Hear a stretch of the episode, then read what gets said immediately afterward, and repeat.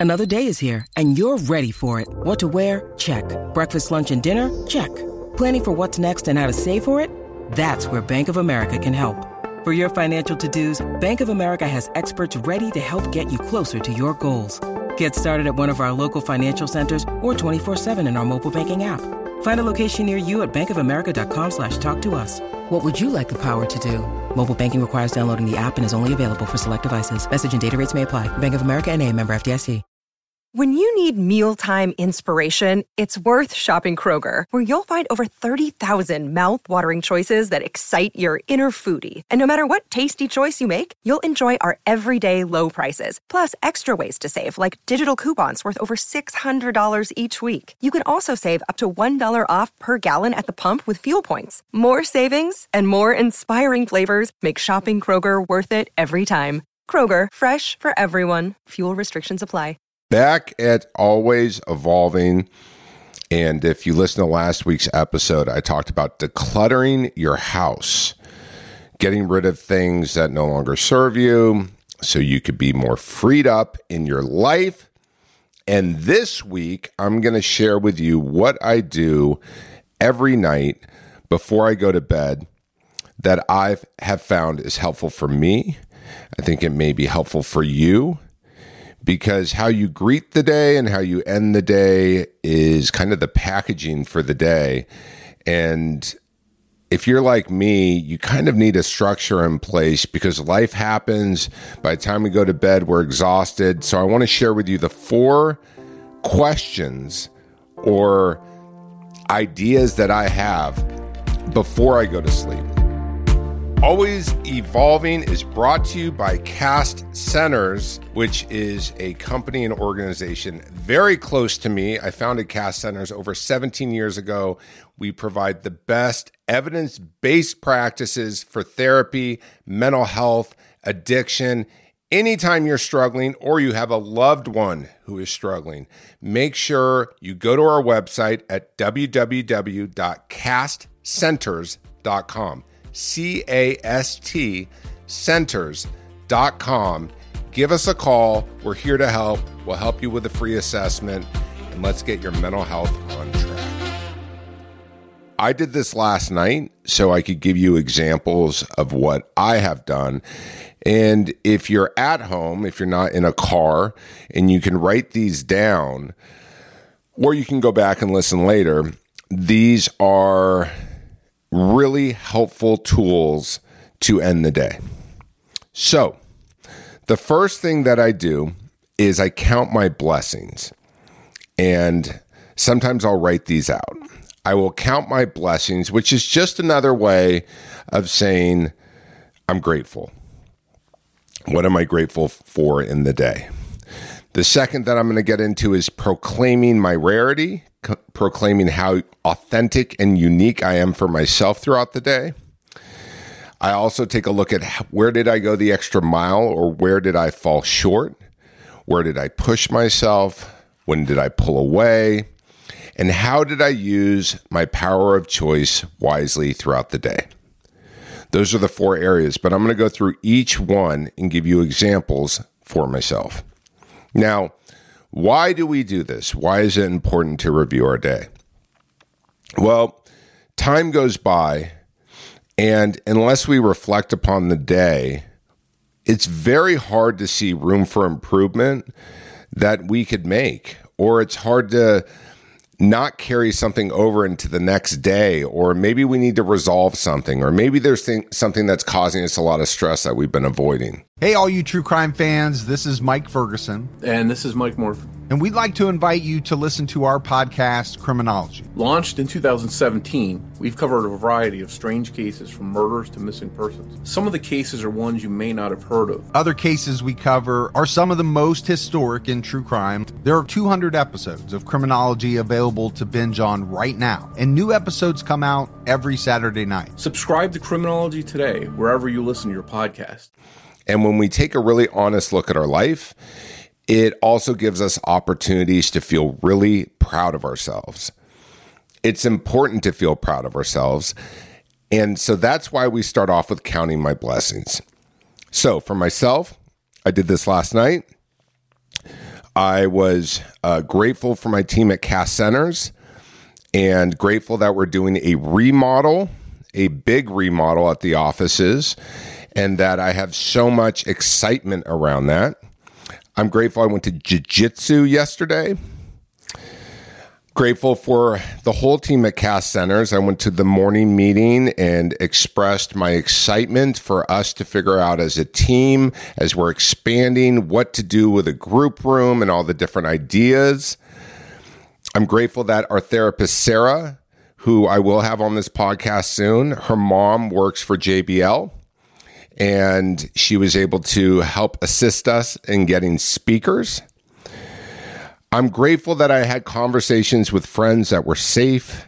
They had no judgment, but there was also questioning. I'm grateful for amazing food. I had breakfast at a restaurant called Hugo's where I had a protein scramble and my friend had chocolate chip pancakes and I only took one bite went to lunch at a place called Avra, which is in Beverly Hills. And if you're in Los Angeles or come to Los Angeles, their lunch special is amazing. And it costs about $31 for their lunch special. If you got the same food at night, a la carte, it would be like $120. So an amazing uh, experience at Avra. And then for dinner, I went to a Thai restaurant that I love called Queen Violet. And so I had amazing food that I'm grateful for. Grateful for my literary agent, Jan Miller, who called me and she always showers me with love. And I'm grateful that I have the opportunity to do some service work at the LGBT Center and be able to speak this Friday because I realized this year I want to do more service work. I want to get back, but I also want to do service work in a way that feels good for me. Selfishly, when we do things for free and be of service, they should feel good for us. If you, uh, so for example, I have gone and I have uh, done newspaper drives and I have tried to raise money for different causes. Um, and I have tried to work with different populations. And some of those, even though it's service work, it doesn't make me feel good. It doesn't make me feel inspired, and I stop doing it. So it's important for me right now. I'm in this play phase of figure out where can I be of service. Grateful for my sobriety, and uh, I'm grateful for my friendships with uh, conversations I had with Stephen, Ronnie, Leon. We all had great conversations. So it feels good when we look back throughout the day and go, what was I grateful for today? Because although there's tens of thousands of things that go on in any moment, it's almost like recharging our battery and really understanding ourselves and saying, okay, these are really important things, and this is what I'm proud of and grateful for. So, proclaim my rarity. Identify, this is number two. So, the first one's count my blessings. The second area is proclaim my rarity. This is where I identify areas that are uniquely me, where I handled life in the day that was uniquely me. I'll give you an example.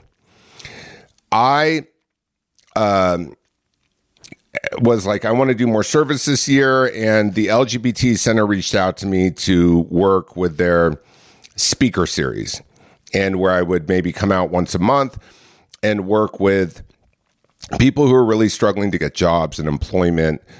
Uh, some of these people are homeless. Some of these people are runaways. Some of these people just are trying to rebuild their lives. And the opportunity came to me, and I said yes for me to go volunteer and give a talk, probably for 10 or 15 different people. What happened was when I got on the phone with the woman who's really nice over at the LGBT Center, um, I was under the impression that I would be driving over and speaking to this community of people that are looking to get wisdom and hopefully I can be really inspiring and push them. And who knows, maybe I even mentor someone. Maybe I really take someone under my wing and um, get back. And I then received two emails. One email that was confirming my Zoom attendance and another email that was listing out all the do's and don'ts for speaking to this community. two things rubbed me the wrong way. One thing that rubbed me the wrong way was that I was doing it over Zoom. And I the reason it rubbed me the wrong way is I feel like it's a disservice to do service work over Zoom. I think if somebody really needs to get um, you know a certain type of employment opportunity and to push themselves, I you know I, I just think. Uh, I want to connect with people. I mean, uh, people can volunteer and do stuff over Zoom. That's not the type of volunteer work I want to do. That's lazy for me. I want to get my ass in a car or I want to travel somewhere to a destination. I want to connect with people. I want to see their faces in real time. I want to talk to them and not have someone turning off their camera. I want focus. I want connection. So I said, look, it was not my understanding that this was over Zoom. This is over Zoom. I'm really looking to do service work in person. And they said, uh, thank you. Uh, actually, this since you said that, it is about time that we go back in person and we do this in person. And so I'll be the first person that does this um, speaker series in person because I was authentically myself, which authentically me is not conforming to policies that are just the way they are. It's like me questioning and going, hold on, guys, like, why are we still doing it this way? And I was absolutely okay with not giving the talk this Friday if I had to be on Zoom. And that would have been another authentic direction for me. Now, one may think, well, what's the big deal, Mike? You just had a conversation about that you want to do service work and you want to do it in person as opposed to Zoom, and they agreed to do it. What's the big deal? How is that being so authentic? It's being so authentic because I'm speaking my truth that I believe it's a disservice to help people who have really been struggling in life over Zoom. And the part of it that I'm not proud of in my mind is I thought, oh, this is just another institution that is lazy, that doesn't want to go back to work. I see this in colleges. A lot of colleges are still online. They're making students pay the same amount of money. And uh, in my opinion, uh, that is not all because of COVID. That is also because the comfort that people have gotten as teachers and as institutions to work from home. And a lot of people, because of their lifestyle, would rather work from home. Even friends of mine are like, oh my gosh, I got to go back to the office twice a week. And those are people even without kids, right? So I had a little bit of a uh, preconceived notion that this institution was going to tell me why they needed to do it on Zoom, but they actually were very open.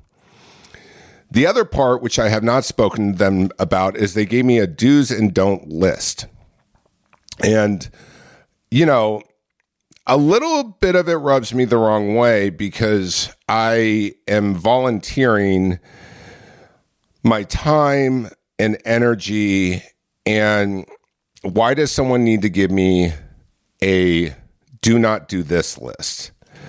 And the items on the list, a lot of it has to do with being having sensitivities towards LGBT and pronouns and how to language to use. And I'm going to have a conversation with them that I don't believe we should be ensuring that talks are always um, within the bounds of what is believed as LGBT communication, because that's not real life. That's not real employment. That's not the way it goes. And if these people have struggled a lot in their life, their their biggest struggle is going to be a lot more than um, you know, uh, whether or not someone greets them with the proper pronouns. I, I, don't think that that is should be the number one focus. And in fact, I think if this is about getting people back on their feet, be open to all sorts of people who maybe don't even agree with the LGBT movement because at the end of the day, our purpose is to help these people get back on their feet. So when people throw, no one likes, I'm sure you're like me, you don't like it when someone says, do not do this. You know, especially I'm 42 years old and I'm thinking, gosh, I can't remember the last time an organization told me you can say this, but don't do this. So I'm going to have a phone conversation, which again is me being authentic. It would be much easier for me to just go, okay, I'm just going to follow your do's and don't list and I'm just going to do this over Zoom. But for me, I know my own value and I don't, I can't be myself when people tell me how to behave. You know, I, I work best when I can be authentically me and perhaps this could be helpful. So that's was one way where I really proclaim my rarity.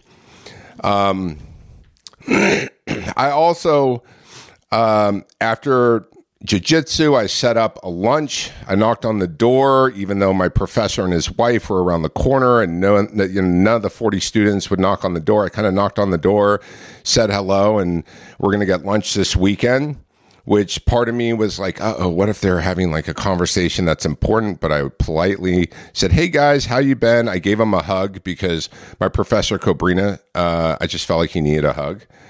And i talked to my friend leon about life and I also what am exploring a potential uh, deal exchange, which I'll talk about more on the podcast if it comes into fruition. But that was also me authentically being myself. So it doesn't need to be a big list. Those are just two or three ways that I felt as if I was authentically being me. I go the extra mile. So this is where we go through where did we go the extra mile throughout the day and where did we not go th- the extra mile. I didn't go the extra mile by not meditating. I normally meditate, and that's a part of my own spiritual health is setting aside time. I kind of got in a rush. Um, I also didn't box up more items that I wanted to box up, even though there's a box upstairs and there's items that I have ready to put in it. I didn't do that. However, I did push myself and I didn't make excuses throughout the day. And I had a very, very productive day. I even went to the office. I threw rugs away. You know, I have a lot of employees that work for me. I've really pushed myself to anything that I really need that I go do myself. like there were rugs in the office through a remodel at Cast Centers that had been sitting there and I noticed that as soon as I got fired up to move the rugs, suddenly two other employees got all fired up to move the rugs. And we removed the rugs and we figured out for them to go in the trash because they were just really dirty. But instead of me going, hey, um, Sophia, or hey, Robert, uh, can you remove the rugs? I took it into my own hands to handle it, which felt really good because I can do all this myself with them as a team and I don't want to be in a position where I'm paying people and it forces me to get lazy.